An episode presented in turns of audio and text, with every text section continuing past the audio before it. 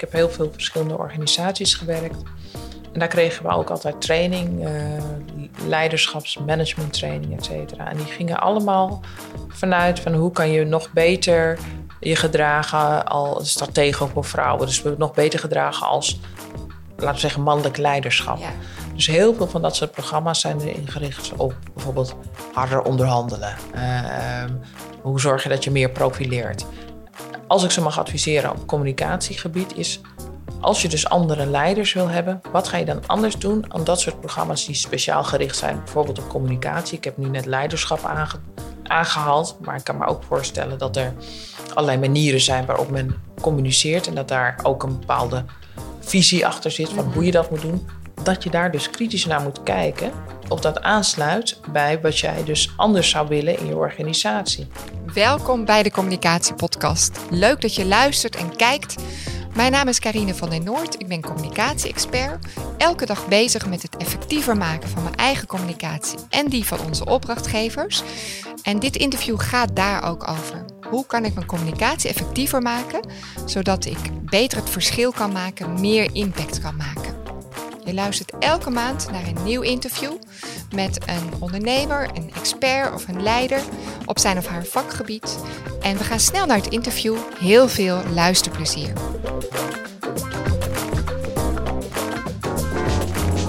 Welkom bij de Communicatiepodcast. Ontzettend fijn en leuk dat je weer afgestemd hebt op ons kanaal. Je luistert of je kijkt.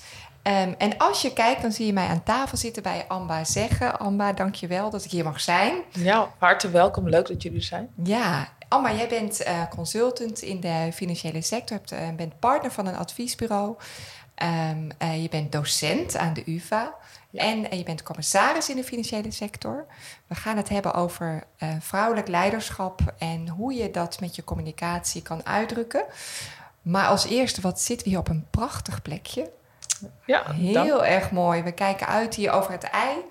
Um, kan je iets vertellen van wat we hier zien? Ja, ja we zitten net, uh, ik ben net uh, verhuisd, een tijdelijke verhuizing, maar naar ja, een hele mooie locatie vind ik, ja, vinden we zelf. Want wat vind ik er mooi aan? Het is heel erg open. Er wordt nog heel veel gebouwd. Wellicht hoor je af en toe ook uh, iets, wat, uh, wat werk uh, gebeuren op de achtergrond. Maar doordat het nog zo open is, omdat er nog heel veel ja, nieuwe projecten worden ontwikkeld, kan je dus heel ver uitkijken over het ei, naar de overkant, richting Centraal Station. maar ook de, de andere kant op naar West. nou, het geeft een heel wijd, wijds beeld en het is heel licht. En ja, heel, uh, heel, heel prettig. Het brengt ook heel veel rust. Dus ja, uh, daar, daar zitten wij nu. Ja, heel erg mooi. Fijn om hier te zijn. Um, een stapje maken naar de inhoud. Um, zou je iets willen vertellen over wat je doet in de financiële sector? Wat je achtergrond is? Ja, uh, nou, mijn achtergrond is, ik heb wiskunde gestudeerd. En daar kan je natuurlijk ook docent mee worden. maar wat je de tijd dat ik wiskunde studeerde, kwam het ook net op binnen de financiële sector dat er heel veel complexe producten werden verkocht, financiële producten. Ja. Er is ook wel vaak in het nieuws geweest, uh, derivaten. Uh, bijvoorbeeld, hè, dat is een mm verzamelnaam voor dat soort uh, wat moeilijke producten die wat, wat complex in elkaar zitten. En mensen met een exacte achtergrond, wiskunde, natuurkunde, scheikunde, die waren daar heel erg goed in, want die waren daar heel erg bedreven in om dat soort producten te kunnen waarderen. Wat kost dat nou? Welke risico's zitten daaraan verbonden? En ook vanuit het toezicht, omdat mensen dan zagen, hé, hey, het volume neemt toe, is het van belang om mensen met zo'n achtergrond daarbij te hebben om die, die dat door te laten rekenen. Dus met mijn wiskunde ben ik de financiële sector ingerold. Eerst bij een bank en later bij een verzekeraar en heb ik ook nog een andere studie gedaan. Uh, en zo heb ik van, vanuit verschillende hoeken, uh, bij, bij, ook bij consultancy, uh, Big Four zoals dat heet, maar ook bij nou ja, verschillende bedrijven gewerkt. En langzaam vanuit het echte hardcore berekenen, veel meer naar het, wat, wat vraagt er nou de organisatie? Welke mensen heb je nodig? Hoe zorg je voor goede controles in het, in het, in het hele sturen op risico's? Mm -hmm.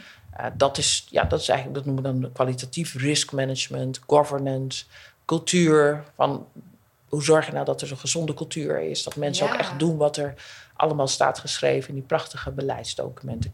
Ik weet niet of ik zo een goed beeld ja, uh, geef. Maar inderdaad, dus, dus daar organisaties bij ondersteunen en adviseren. Hoe je dus een cultuur creëert van uh, goed op risico's letten en eerlijk zaken doen? Is dat het?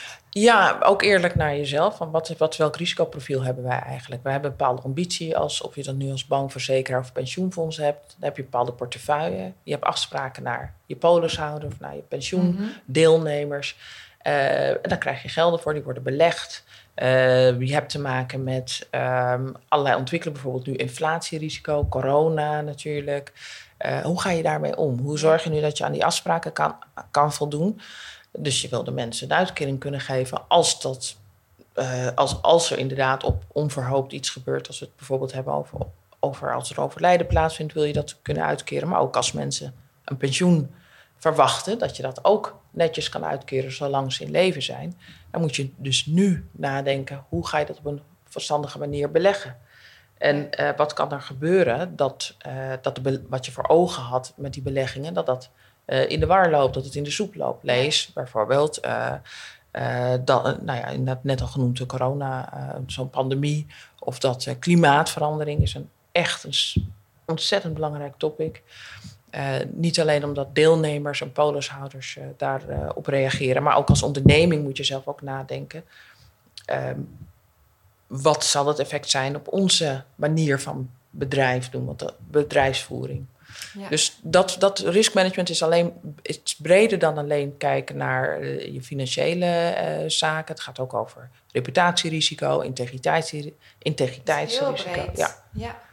En je hebt een missie voor de financiële sector. Ja, en dat is uh, wat, wat ik zelf heb gezien.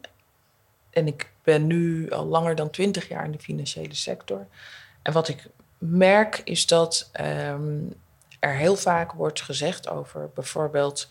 Uh, wat heel gebruikelijk is, is een korttermijnvisie. In die zin, we moeten plannen hebben voor waar we de komende 1, 2 jaar staan, hoeveel winst en omzet.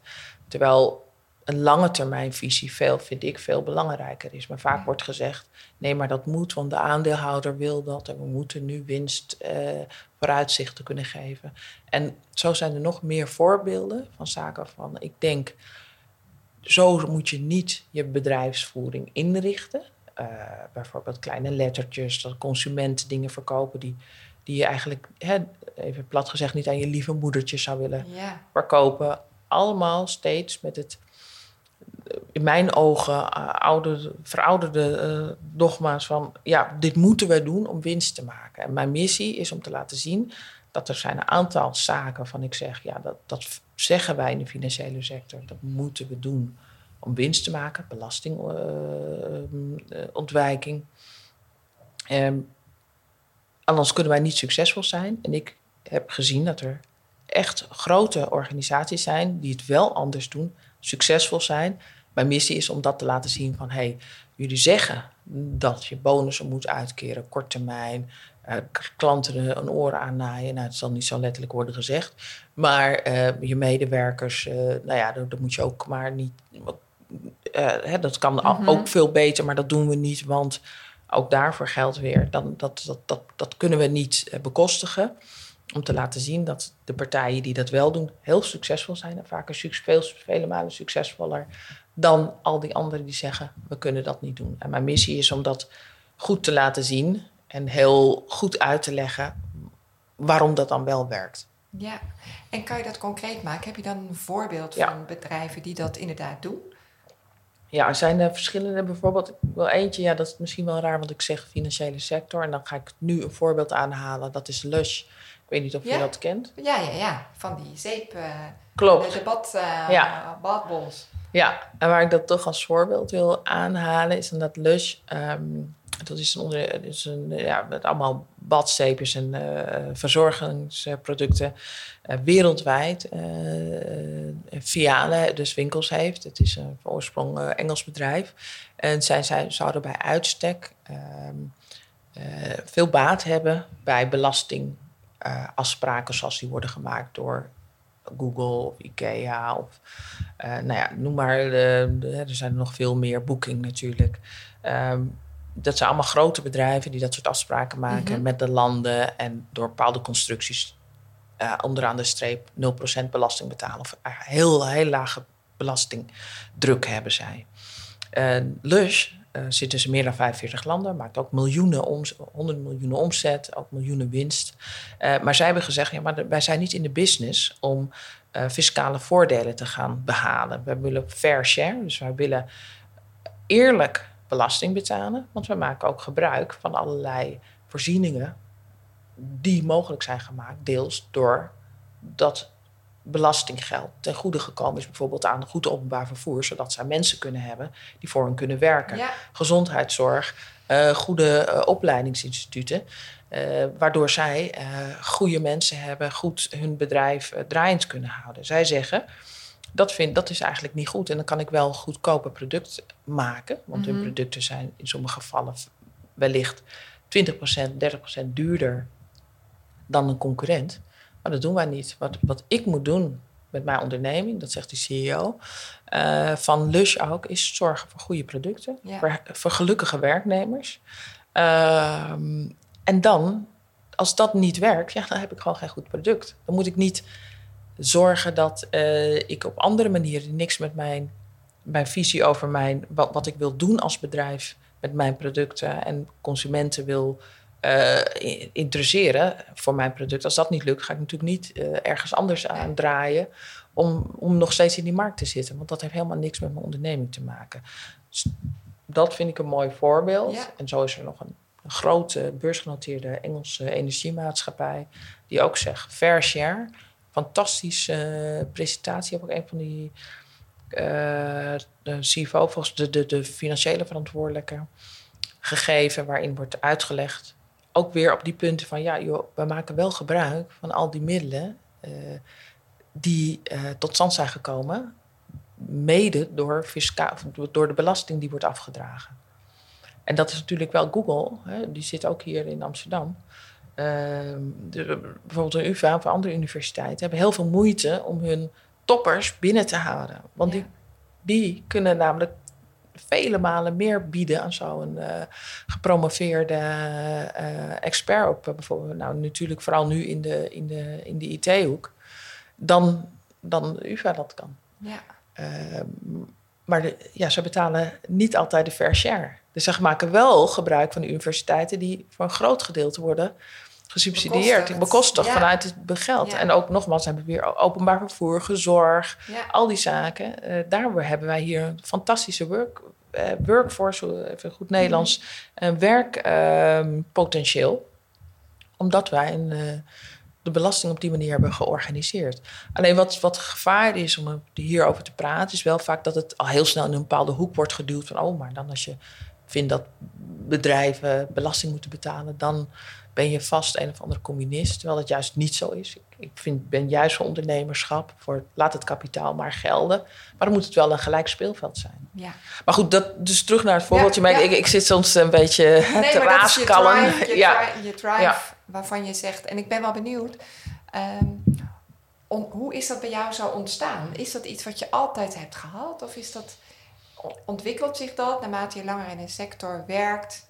Dat je dingen ziet en ik denk dat dat het is. Ik denk dat als ik dingen zie van ja, het klopt niet dat dat zo gezegd wordt. Ik heb toen ook destijds, toen uh, Joris Luijendijk dat boek schreef, Het kan niet waar zijn. Ja. Nou, ik mocht uh, dat meelezen, vooral over de financiële topics, of die wel klopten. Dat heb ik ook gedaan. En dan, wat ik daar heel erg belangrijk aan vind, hij vertelt zoals het is. Dat, ja. dat heb ik heel sterk. Van, vertel geen onzin. Ja. Dus ik vind, ik vind het helemaal niet erg als je bonus uitkeert. Hè? Vind het prima. Dat mag je doen. Dat, uh, alleen wat ik onzinnig vind, is om aan te verbinden dat je dan denkt dat iemand beter gaat presteren. Op complexe topics. Hè? Daar bedoel ik mee dat als jij tegen een CEO zegt, dus een leider van een organisatie, we gaan jou uh, een bonus geven.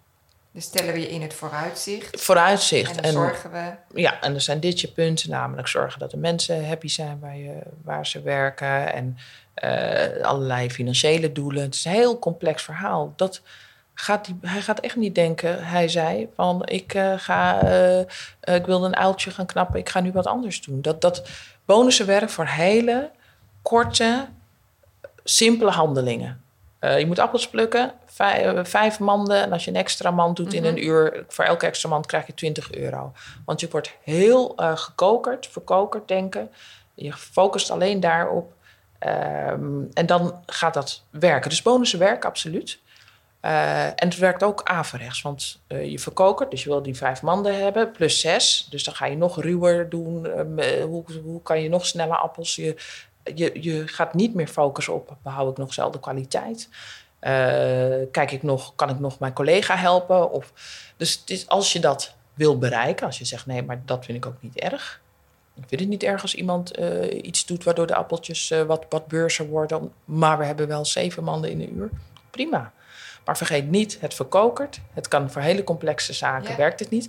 En dit is niet wat ik iets verzin, dat je denkt, ah, wat, wat leuk, wat heeft ze dan nou zomaar uit de mouw geschud? Nee, dit zijn onderzoeken van London School of Economics, eh, MIT in eh USA, in, in de Verenigde Staten. Dus er zijn allerlei onderzoeken naar wat het effect is. Dus even weer terugkomen op jouw vraag. Ehm, wat ik wil, van hoe komt het? Waarom eh spreekt mij dit aan? Ik Ja, wil ja. laten zien, het, het, je moet niet dingen vertellen die niet zo zijn. Dus ga niet zeggen dat dat echt nodig is. En ik, heb, en ik vind het superleuk ook als iemand zegt... je hebt goed je werk gedaan, hier we geven je wat extra's. Dat vind ik allemaal prima. Alleen verwint er niet aan dat dat eh, hele complexe prestaties zou kunnen beïnvloeden. Het gaat ja, nogmaals, dat is ook dus in de financiële sector gebeurd destijds, 2008. Je wordt geduwd om, als ik hè, met, stel dat aan mij wordt gezegd, Amba, eh, jij moet eh, hypotheken verkopen. Je krijgt voor elke extra hypotheek zo'n bonus. Dan eh, ga ik dat doen, ook als je het niet nodig hebt. Want dat wordt mijn drive. Ja. Dus je moet er wel andere dingen tegenover kunnen zetten. Nou ja, goed, lang verhaal kort. Wat ik belangrijk vind, hoe het, wat ik gewoon fijn vind, is vertel gewoon zoals het is. Ja, en feitelijk zeg je door het werk in de financiële sector ben ik dit eigenlijk zo op het spoor gekomen, eigenlijk dingen gaan zien waarvan ik denk, hé, maar dat het klopt ook gewoon niet. Klopt. Het klopt niet. Er- Ja, er, is een zo. En dat wordt ingezet, maar het is Ja. eigenlijk het verkeerde mechanisme. Het klopt niet. Ja, en er wordt iets aan verbonden. Ja, inderdaad. Het is de, eh, eh, zeg maar de ingrediënten die er, of de, de waarde, zeg maar de inhoud die eraan wordt verbonden. En dat is ook wel mijn wiskunde-achtergrond. Want in de wiskunde moet je natuurlijk gewoon heel exact denken. Eh, dan denk ik, ja, maar wat, wat er nu staat, welke conclusies er worden getrokken over wat dat teweeg zal brengen, dat is gewoon niet juist. Nee. En dat, dat mag wel eens tegen het licht worden gehouden. Eh, en dat, dat zie ik, ehm, ja, dat, dat triggert mij. Ja. Ja. En wat ik zelf interessant vind, want ik zie ook wel eens dingen in de communicatiebusiness, denk ik, goh, dat zouden we anders moeten doen. Maar dan concludeer ik dat ik hooguit schrijf het een keer een LinkedIn-post over en dan vind Ja. ik mezelf heel knap. Dan denk ik, nou, heb ik toch maar eens eventjes even gezegd. Maar ik, ja, het gaat, je gaat ook makkelijk wel weer mee in de waan van de dag. En jij hebt gezegd, nee, maar dit, dit ga ik echt over de bühne brengen. Je geeft lezingen of hoe, hoe kaart je dat aan? Hoe schud je een beetje aan die boom? Ja, nou moet ik wel zeggen van ook daar ben ik ook, eh, of, nou niet debet, maar het voorbeeld wat je gaf. Je wil, eh, is het nou zo dat ik inderdaad voor de deur ga liggen bij, eh, bij Booking eh, op de gracht hier verder, eh, of eh, waar ze ook zitten? Ehm, nee, wat, dus hoe ik het zou willen doen inderdaad, en dat doe ik nu ook, is dit verhaal vertellen. Mhm. Eh, ik ben er ook bezig met een boek Ja. hierover. En ik wil gewoon in discussie gaan en ander ook eh, de ingrediënten geven om die discussie aan te gaan. Om het weerwoord te kunnen geven. Dus als het er weer over gaat, nee, maar wij kunnen niet hogere buffers aanhouden. Of wij moeten wel eh, dit soort producten in de markt zetten. Dat het, wat is het alternatief? Dus dat het gesprek wordt opengebroken en dat er veel meer eh, andere voorbeelden tegenover worden gezet. Eh, en natuurlijk ben ik heel erg bereid als een organisatie zegt: ja, kom langs. ehm, wat moeten wij daar anders doen om hen daarin mee te nemen? Maar dat, ja, dat vraagt. Ik, ik denk wat ik het beste nu kan doen, is dat vertellen dat dat mogelijk zeggen. is en wat zijn Ja. dan de mogelijkheden, et cetera. En, en wel aanreiken van: oké, dus je kan ehm, eh, dit zijn. bijvoorbeeld, het is heel erg belangrijk dat je begrijpt welke producten je verkoopt. Ja. Dus dat je het ook voor degene aan wie je het verkoopt, dat het begrijpelijk is. Als Ja. het niet past op een half A4'tje, don't do it. Ja. Als het niet duidelijk is, eh, en lakmoesproef noem ik dat ook wel, eh, zou je het aan je oude moedertje verkopen. Als je dat niet zou doen, doe het dan niet. Eh, dat soort zaken. En natuurlijk wel in mijn risk management, maar dan gaat het over hele andere, meer van zorg voor goede cultuur, zorg dat je uh, een goede dynamiek aan de bestuurstafel hebt. Maar dat is toch net iets anders. Dit gaat echt puur om uh, bepaalde eh, keuzes die bedrijven maken over waarom ze wel of niet winst zouden kunnen maken. Hoe ik dat ook, ik denk mijn aandeel daarin is het best wat ik kan doen, is die voorbeelden laten zien en daarover vertellen. En hoe mensen dat kunnen toepassen. Dus dat, hè, eh, je zou ook. De volgende stap is dat mensen dat ook doen. Maar ja, die, die kwaliteit of die expertise, dan vraag je echt over een hele verandering van de organisatie. Maar dan, dat zou ik dat niet kunnen doen. Maar wel de voorbeelden aandragen van hoe het zou moeten. Ja, dus je zegt eigenlijk, ik kaart het aan in de organisatie. Ik geef, uh de, ik geef de keuzemogelijkheid, ik bespreek het. En dan laat ik het daar. Ja. En dat, um, mijn vraag is, jij bent uh, vrouw in de financiële mhm. sector. En je zit aan een bestuurstafel. En ja. hoe gaat dat dan? Luisteren ze naar je? Ja, goede vraag. Ja, ik kijk eigenlijk dan ja, luisteren naar me. Uh, zeker, er wordt zeker geluisterd, maar soms ook niet. En dat is normaal. Want je hebt gewoon ook, je zit in een team. Uh, je hebt met elkaar een gesprek, een discussie, je vindt bepaalde zaken. Vanuit je inhoud voer je dat gesprek. En er wordt zeker geluisterd. Wat ik wel heb ervaren, en ik ben natuurlijk al ruim twintig jaar in, al actief. Mm uh, dat ik nu veel beter weet, oké, als ik. Hè, het is niet altijd zo dat, er, dat als je iets wil zeggen, of dat je iets naar voren wil brengen, uh, dat dat vanzelfsprekend is dat er wordt geluisterd. Dus dat je heel hard je. De, dan zit je wel te zoeken van oké, ik wil wel wat zeggen. Voor mij is het dan heel makkelijk als er een voorzitter aan de tafel zit die zegt: Jij bent nog niet geweest, zeg eens wat. Ja, op het even zo uh, aan te geven. Dat zoveel jaar geleden zou ik daarop wachten. Ja. En dat kan niet altijd. Maar ik, ben er wel, ik vind het wel van belang, hè, als we het zeker hebben over vrouwelijk leiderschap en dat soort zaken, zie je dat vrouwen minder geneigd zijn om aan een tafel uh, het woord te pakken. om er doorheen te praten. Toch nog altijd er doorheen te praten. Klopt. Ik, heb, eh, ik doe wel af en toe voor het programma Goed Ingelichte Kring van uh, Sasha Murali. Dat gaat, Die mhm. nodigt dan experts uit, maar het zijn allemaal vrouwen. Op zaterdagmiddag. ja, op zaterdagmiddag is dat. En, um, dan, wat je dan wel merkt ook, is dat wij heel weinig door elkaar praten. Doen wij nu ook, hè? Ik luister, ik laat je netjes uit en ik stel de volgende vraag. Zo. Ja, ja, precies. Dus dan heb je... En dat, dan kan je ook nog steeds een hele goede discussie hebben. En dat is wel heel erg opvallend. En ik zeg niet dat alle vrouwen zo zijn. Er zijn genoeg voorbeelden van vrouwen die dat ook weer anders doen. Maar over het algemeen is dat wel ehm, hoe het vaak gaat in een, aan, een, aan aan, aan zo'n bestuurstafel bijvoorbeeld, of uh, waar meerdere zijn die wat te zeggen hebben, dat, um, ja, dat, dat het heel erg uitmaakt. Um, ik weet hoe ik dat goed moet uitleggen. Ja, sommigen vinden het heel makkelijk om het woord te pakken. Ja. En ik zie dat dat niet altijd, uh, dat heel veel vrouwen dat wat lastiger vinden. Dus niet er tussendoor gaan ja. en niet onderbreken. Dus ja, toen je vroeg, luisteren ze wel? Want dat was uh, de vraag. Um, het wordt wel gedaan, alleen het zou soms effectiever kunnen. Niet meer per se zo naar mij toe, omdat ik het inmiddels al wel begrijp dat je het soms dan maar zelf uh, moet gaan doen. Uh, maar als je zeker de hele discussie over meer vrouwen aan de top en we willen meer vrouwen uh, zorgen dat die ook echt worden meegenomen, hè, inclusiviteit, dat mm -hmm. soort thema's. En het gaat over communicatie, dan denk ik, ja, dan moet je dus heel goed opletten hoe je die andere manier, dat andere, deze andere manier van denken kan betrekken in de discussie. Ja, andere manier van denken en een andere manier van communiceren dus ook ja. echt. Ja. Dus het is echt een andere stijl. Klopt. Dus hoe, hoe moet je die mensen aanspreken? Dus welke communicatie gebruik je om die andere inzichten in het gesprek mee te nemen? En dat uh, voor de een hoef je helemaal niet. Uh, dat vraagt een hele andere manier van enthousiasmeren of betrekken. Uh, dat kan inderdaad veel meer gaan van ik laat het los en laat iedereen maar gewoon zeggen wat hij wil. En voor een ander is het heel belangrijk om te zeggen: ik zie dat jij wat wil zeggen.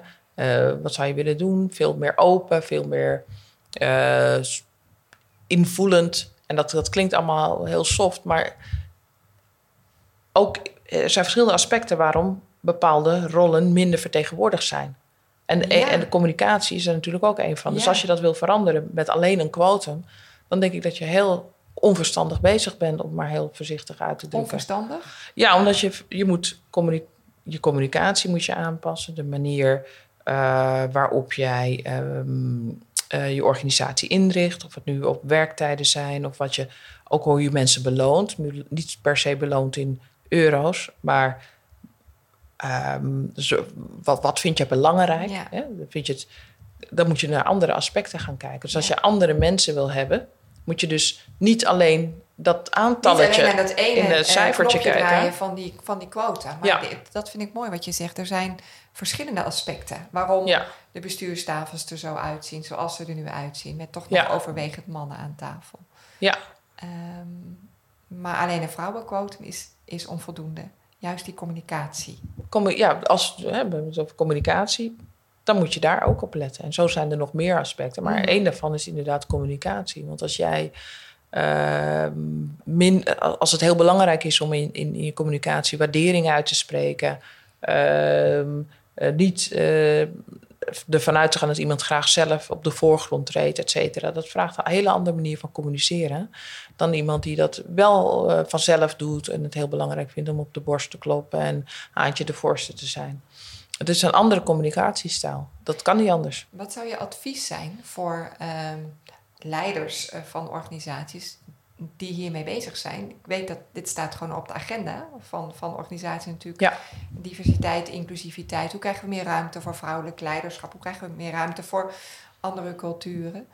Ehm, wat is dan een belangrijk advies als je kijkt naar nou, bijvoorbeeld communicatieadviseurs die hier misschien wel directies in moeten adviseren? Wat zou je ze mee Ja. willen geven? Nou, dat is wel wat ik ze mee zou willen geven. Is misschien goed om ook een ervaring te vertellen.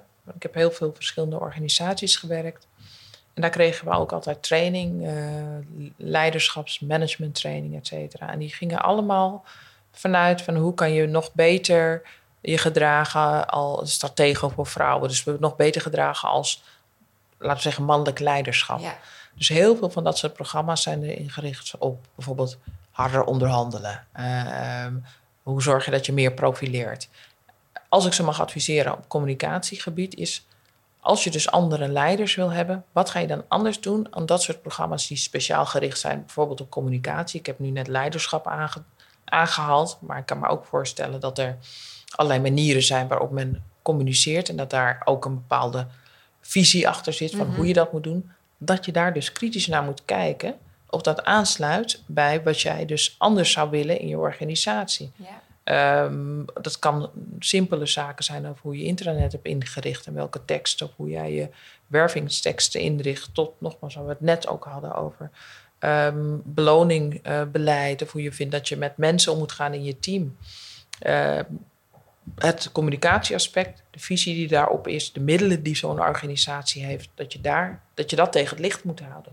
Van past dat bij de doelgroep die wij willen benaderen? ja, En wat moeten we daar dan aanpassen? ja. Ik ja. ben zelf geen communicatie-expert, dus ik kan u niet zeggen het handboek XYZ. Nee, maar het, het gaat inderdaad om hoe kijk je naar, eh, hoe, hoe communiceer je nu en hoe heb je het nu ingericht? En hoe zorg je ervoor dat het aansluit bij de mensen die je wilt bereiken? Ook Klopt. Meer. Dus het zit toch weer dat cultuuraspect, wat, Helemaal. waar, waar jij Ja. uiteindelijk ook elke dag mee bezig bent. Ja. Ja, Ja. ja, ja, ja. Zeker. Dus- Mooi. Ehm, heb jij een voorbeeld van vrouwelijke leiders waarvan je zegt, of misschien laat ik het anders zeggen, voorbeeld van organisaties eh, waarvan je zegt, nou daar is, dat, is die hele verandering al helemaal doorgevoerd. Of daar, Nou, je had eh, dus zeg, op dat voorbeeld ook van die goede voorbeelden in de financiële sector. ja, Nou, een van die voorbeelden is een eh, investmentbank in IJsland. En IJsland is natuurlijk keihard geraakt door de kredietcrisis destijds. En heel veel landen. Maar IJsland extra, gezien de kleine economie die ze hebben. En de betrokkenheid van bijna alle grote banken die IJsland had. Volgens mij is 90% van de banken eh, aan eh, gerekend naar kapitaal failliet gegaan. En ook heel veel ondernemers, ook particulieren. Eh, maar er was wel één bank die overeind bleef staan. En deze bank werd geleid door vrouwen. En, dat is, en niet omdat ze, ja, vrouwen, hè, maar, maar mensen die heel veel kwaliteiten hadden, die ook in de investmentbank, eh, in, in Engeland hebben gewerkt. En de andere kwam Kamer van Koophandel in IJsland. En wat zij, uh, dus over vrouwelijk leiderschap, wat zij. Ze hadden een aantal values uh, waarop zij hun bedrijf uh, voerden. En dat was langetermijnvisie. Zorgen dat mijn medewerkers goed, goed hebben. Als wij due diligence doen, dus boekenonderzoek naar mogelijke investeringen, dan kijken we niet alleen naar, of die, he, naar, de, naar de cijfers, maar ook, hè, dat de, doen we ook emotional due diligence. We kijken mm -hmm. ook wie, uh, wie, wie, wie voert uh, hier, wie, wie, stuurt hier de organisatie aan?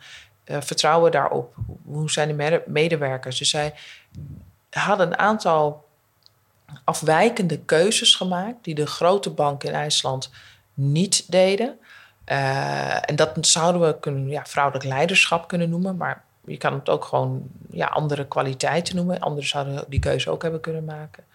Uh, maar dat is voor mij een goed voorbeeld, omdat ze dat deden. En ze zeiden, een andere hele belangrijke was: ga geen producten verkopen die je zelf niet begrijpt. En dat klinkt misschien heel raar, maar na de kredietcrisis ja. zijn er menig leider geweest die zei: Ik wist niet eens dat we dit verkochten, nee. of wat de gevaren daarvan waren.